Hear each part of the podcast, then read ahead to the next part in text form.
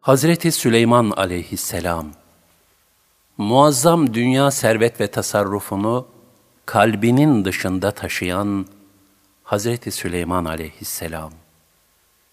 Süleyman aleyhisselam Gazze'de doğdu. Babası Davut aleyhisselam vefat ettiğinde 12-13 yaşlarındaydı. Babası gibi önce hükümdar, sonra peygamber oldu. Beyt-i Makdis'i, Mescid-i Aksa'yı yedi yılda inşa etti. Yemen'deki Sebe Melikesi Belkıs'la evlendi, Kudüs'te vefat etti. Süleyman aleyhisselam, çocukluğundan itibaren yüksek bir anlayışa sahip, çok zeki biriydi. Onun bu hususiyetiyle ilgili olarak Resulullah sallallahu aleyhi ve sellem şöyle bir hadise anlatır. Vaktiyle iki kadın ve beraberlerinde iki oğlan vardı. Yolda giderlerken bir kurt gelip kadınlardan büyük olanın çocuğunu alıp götürdü. Bunun üzerine bu kadın arkadaşı olan küçük kadına kurt senin çocuğunu götürdü dedi. Öbür kadın hayır senin çocuğunu götürdü dedi. Nihayet bu iki kadın aralarında hükmetmesi için Davut aleyhisselama müracaat ettiler. Davut aleyhisselam çocuğun büyük kadına ait olduğuna hükmetti. Onlar muhakemeden çıkıp Davut aleyhisselamın oğlu Süleyman aleyhisselama gittiler. Davut aleyhisselamın hükmünü söylediler. Süleyman aleyhisselam da bana bir bıçak getirin. Çocuğu bu iki kadın arasında paylaştırayım dedi. Bunun üzerine küçük kadın aman öyle yapma Allah sana rahmet eylesin çocuk bu kadınındır dedi. Bunun üzerine Süleyman aleyhisselam çocuğun küçük kadına ait olduğuna hükmetti. Çünkü analık şefkati evladının ölmesine razı gelemezdi. Süleyman aleyhisselamın firasetiyle alakalı bir başka rivayette şöyledir. Bir gece bir koyun sürüsü bir tarlayı harap etmişti. Tarla sahipleri Davut aleyhisselama gelip şikayetçi oldular. Telef olan tarla kıymet bakımından koyun sürüsüne müsaviydi. Bunun üzerine Davut aleyhisselam koyunların tarla sahibine verilmesine hükmetti. Süleyman aleyhisselam o sırada küçük yaşta olmasına rağmen, babacığım bir yol daha var. Koyunları tarla sahibine borç olarak verelim. Sütünden ve yününden istifade etsin. Bu arada tarlayı düzenlesin. Tarla eski haline gelinceye kadar koyunlar kendisinde kalsın. İşleri yoluna girince de sürüyü sahibine teslim etsin dedi. Davut aleyhisselam bu teklifi çok beğendi ve öyle hükmetti. Ayet-i kerimede şöyle buyurulur. Davut ve Süleyman'ı da yad et. Bir zaman bir ekin hususunda hüküm veriyorlardı. Hani o kavmin koyunları geceleyin başıboş bir vaziyette bu ekinin içine dağılıp ziyan vermişti. Biz onların hükmünü görüp bilmekteydik. El-Enbiya 78 Böylece bu fetvayı Süleyman'a biz anlatmıştık. Biz onların her birine hüküm ve ilim, hükümdarlık, peygamberlik verdik. El-Enbiya 79 Davut aleyhisselam son derece firaset sahibi olması ve Hakk'a gönülden bağlılığı sebebiyle Hazreti Süleyman'ı 19 oğlu arasından kendi yerine halife olarak seçti. Fakat İsrailoğulları bu tayine karşı çıktılar. Süleyman çocuk sayılır. Aramızda ondan daha üstün ve büyük kimseler var dediler. Bunun üzerine Davut aleyhisselam, indi ilahiden gelen emir mucibince, alimlerin huzurunda bir imtihan gerçekleştirdi. Oğlu Süleyman'a, doğruluğu diğer cüzlerin doğruluğuna, bozukluğu da diğer cüzlerin bozukluğuna sebep olan nedir? diye sordu. Süleyman aleyhisselam, kalptir dedi. Bu cevabı çok beğendiler. Daha sonra Davut aleyhisselam, herkesin asasının üzerine ismini yazıp bir odaya kilitledi. Yalnız Süleyman aleyhisselamın asasının yeşerip yaprak verdiğini gördüler. Allah'ın bu lütfuna Davut aleyhisselam hamd etti, İsrailoğulları da Hazreti Süleyman'ı halife olarak kabul ettiler, çok sevindiler. Böylece hilafet meselesini Allah'ın lütfuyla halleden Davut aleyhisselam, oğlu Süleyman aleyhisselama şu nasihatlerde bulundu.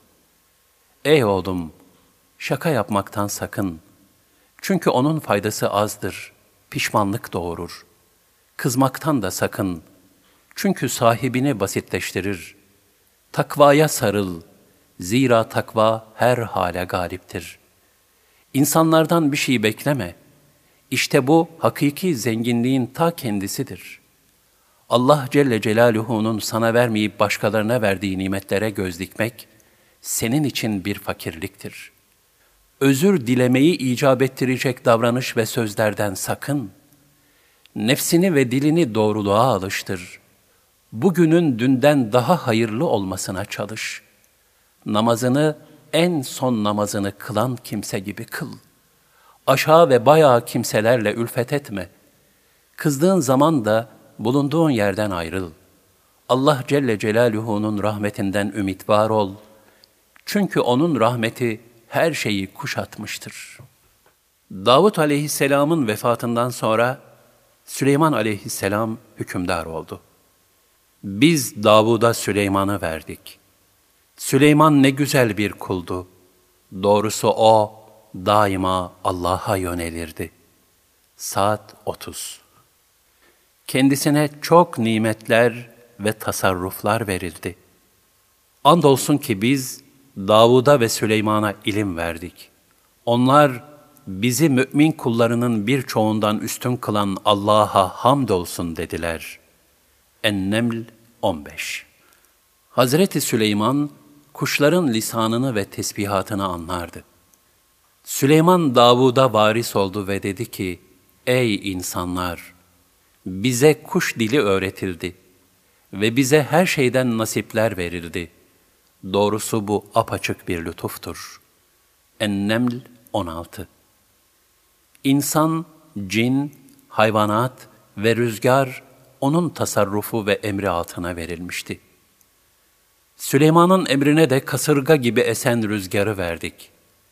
Onun emriyle içinde bereketler yarattığımız yere doğru eserdi. Biz her şeyi biliriz. El-Enbiya 81 Sabah gidişi bir aylık mesafe, akşam dönüşü yine bir aylık mesafe olan rüzgarı da Süleyman'a, onun emrine verdik. Ve onun için erimiş bakırı kaynağından sel gibi akıttık. Rabbinin izniyle cinlerden bir kısmı onun önünde çalışırdı. Onlardan kim emrimizden sapsa ona alevli azabı tattırırdık. Sebe 12 Süleyman için o ne dilerse, mabetler, heykeller, büyük havuzlara benzer çanaklar ve taşınması güç kazanlar yaparlardı. Ey Davut ailesi şükredin! Kullarımdan şükredenler pek azdır. Sebe 13 Bu ayet-i kerimede geçen temasil kelimesi, bakır, toprak veya camdan yapılmış canlı ve cansızların heykelleri, resimleri veya tasvirleri olarak yorumlanmıştır. Lafzın delaletine göre ayet, canlı ve cansız resmini kapsamaktadır. Temasil kelimesi ayette genel bir mana ifade ettiğinden, Hz. Süleyman'ın şeriatinde canlı ve cansız bütün varlıkların suret, resim veya heykellerini yapmanın caiz olduğu da anlaşılabilir. Bu hususta müfessirler ihtilaf etmişlerdir. Bu görüşleri iki maddede toplayabiliriz. 1. Müfessirlerin bir kısmı Hazreti Süleyman'ın şeriatında canlıların resim ve heykelini yapmanın caiz olmadığını, çünkü Hazreti Süleyman'ın Hazreti Musa'nın şeriatine tabi olduğunu ve onun şeriatinde de açıkça canlı resmi yapmanın yasaklandığını söylerler. Bu görüşe göre temasil kelimesi yalnız cansız varlıkların resmini kapsamaktadır.'' Dolayısıyla İslam'daki canlı resim yasağına uygunluk arz etmektedir. Şayet Süleyman aleyhisselamın şeriatinde resim ve heykele cevaz verilmişse, bunun o zamanlar henüz putlara tapılma endişesi bulunmadığından kaynaklandığı da düşünülebilir. 2. Bazı müfessirlerse, Hz. Süleyman'ın şeriatinde canlı ve cansızların heykel veya resmini yapmanın caiz olduğunu iddia etmişlerdir. O halde Kur'an-ı Kerim'de bu anlatıldığına göre, canlı ve cansızların heykel ve resmini yapmanın İslam'da da caiz olduğu hükmüne varılabilir mi? Bu suale İslam hukukçuları ve müfessirler, İslam'da manzara, dağ, orman ve ağaç gibi yalnız cansız varlıkların ve nebatatın resmini yapmak caizdir diye hüküm vermişlerdir. Çünkü Hazreti Peygamber sallallahu aleyhi ve sellem birçok hadisi şerifinde canlıların resmini yapmayı yasaklamıştır. Resimle alakalı hadisi şerifler bu hususu izah etmektedir. Nitekim İbn Abbas radıyallahu anhuma'nın rivayetine göre Resulullah sallallahu aleyhi ve sellem Efendimiz şöyle buyurmuşlardır. Kim dünyada bir canlı resmi yaparsa, kıyamet günü yaptığı o resme can vermeye zorlanır. O ise resme asla can veremez. Yine İbn Abbas radıyallahu anhuma'nın anlattığına göre Resulullah sallallahu aleyhi ve sellem Mekke'nin fethi günü Beytullah'ta tasvirler görünce içeri girmemiş, onların imha edilmesini emretmişti. İçeride Hz. İbrahim ve Hz. İsmail aleyhisselamın ellerinde kumar okları bulunur vaziyetteki resimlerini görmüştü. Şöyle buyurdu. Allah bu resimleri yapanların canlarını alsın. Vallahi onlar İbrahim ve İsmail aleyhisselam asla oklarla kısmet aramadılar. Netice olarak Hz. Süleyman aleyhisselamın şeriatinde canlıların resim ve heykelini yapmanın caiz olduğu kabul edilse bile, bu fiil İslam'da kesinlikle yasaklanmıştır. Nitekim İbn Mesud radıyallahu anh'ın haber verdiğine göre Hazreti Peygamber sallallahu aleyhi ve sellem canlı resmi yapanların kıyamet günü azabın en şiddetlisine çarptırılacağını bildirmiştir. Çünkü resim ve heykele gösterilen aşırı ihtimam neticede insanları putperestliğe götürmüştür. Hz. Ayşe radıyallahu anha da şöyle anlatır.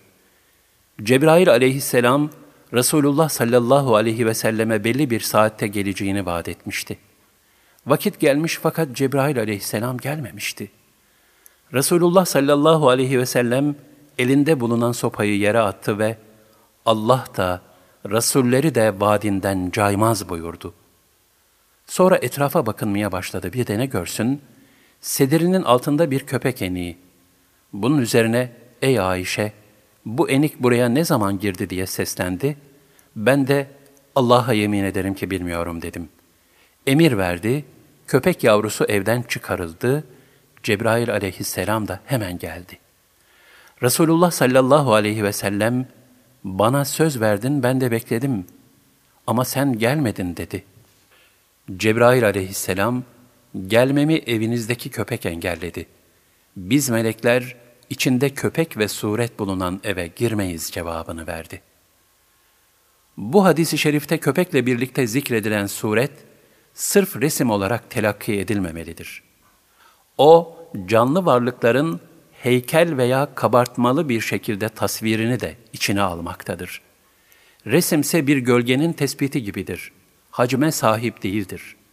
Bununla beraber suret, her türlü canlı varlığın resmine şamil bir surette telakki edilse bile, onun hakkındaki yasağın putperestliğin yakın olduğu bir zaman sebebiyle vaki olduğu da düşünülebilir. Diğer taraftan, günümüzde resim ve fotoğrafın günlük hayatta kullanım sahasının genişlemiş olduğu ve bazı durumlarda zaruri bir ihtiyaç haline geldiği de malumdur. Dinamik bir yapıya sahip olan İslam dini, zaman içinde zaruret mevkiine gelen bu tür ihtiyaçlar için belli bir meşruiyet sınırı belirleyerek onun kullanılmasına müsaade etmiştir. Yeri gelmişken şunu da hatırlatalım ki, yukarıdaki hadisi şerifte ifade edildiği üzere içinde köpek bulunan eve melek girmemesi de mühim bir hakikate işaret etmektedir.'' Yüce dinimiz İslam, ev içinde köpek beslenmesini yasaklamıştır. Zira köpeğin nefesi ve salyası necistir. Nitekim köpeklerin salyalarından, tüylerinden ve hatta nefeslerinden çeşitli bulaşıcı hastalıkların husule geldiği, artık günümüzde şüphe götürmez bir ilmi gerçektir. Üstelik bunlar ilmin bugünkü ulaştığı noktada tespit edebildiği gerçeklerdir. İslam'ın bu husustaki ölçülerinin henüz bilinmeyen kim bilir daha nice hikmetleri bulunmaktadır. Hadis-i şerifte buyurulduğu gibi eve tesadüfen girmiş olan bir köpek yavrusu sebebiyle Cebrail aleyhisselam, Peygamber Efendimiz aleyhissalatu vesselamın yanına gelememiştir. Bir de hiçbir sebep yokken, iradi olarak içinde köpek beslenen evlerin halini düşünmek gerekir. Zira Resul-i Ekrem Efendimiz sallallahu aleyhi ve sellemin Hz. Ayşe radıyallahu anhaya bu köpek yavrusu buraya ne zaman girdi diye sorması ve onun da vallahi bilmiyorum diye yemin ederek cevap vermesi de gösteriyor ki, bir Müslümanın evinde bile bile köpek bulundurması söz konusu olamaz. Bu hadise de sebepsiz değil, müminler için bir hükmün zahir olması hikmetine binaen vuku bulmuştur. Kedi evcil bir hayvandır. Onun evde bulunmasında mahzur yoktur. Fakat ev içinde köpek beslemek caiz değildir. Ancak avcılık, çobanlık ve bağ bahçe bekçiliği gibi vazifeler için o da evin dışında olmak kaydıyla köpek beslenmesine müsaade edilmiştir. Zira bu bir ihtiyacı karşılamaktadır.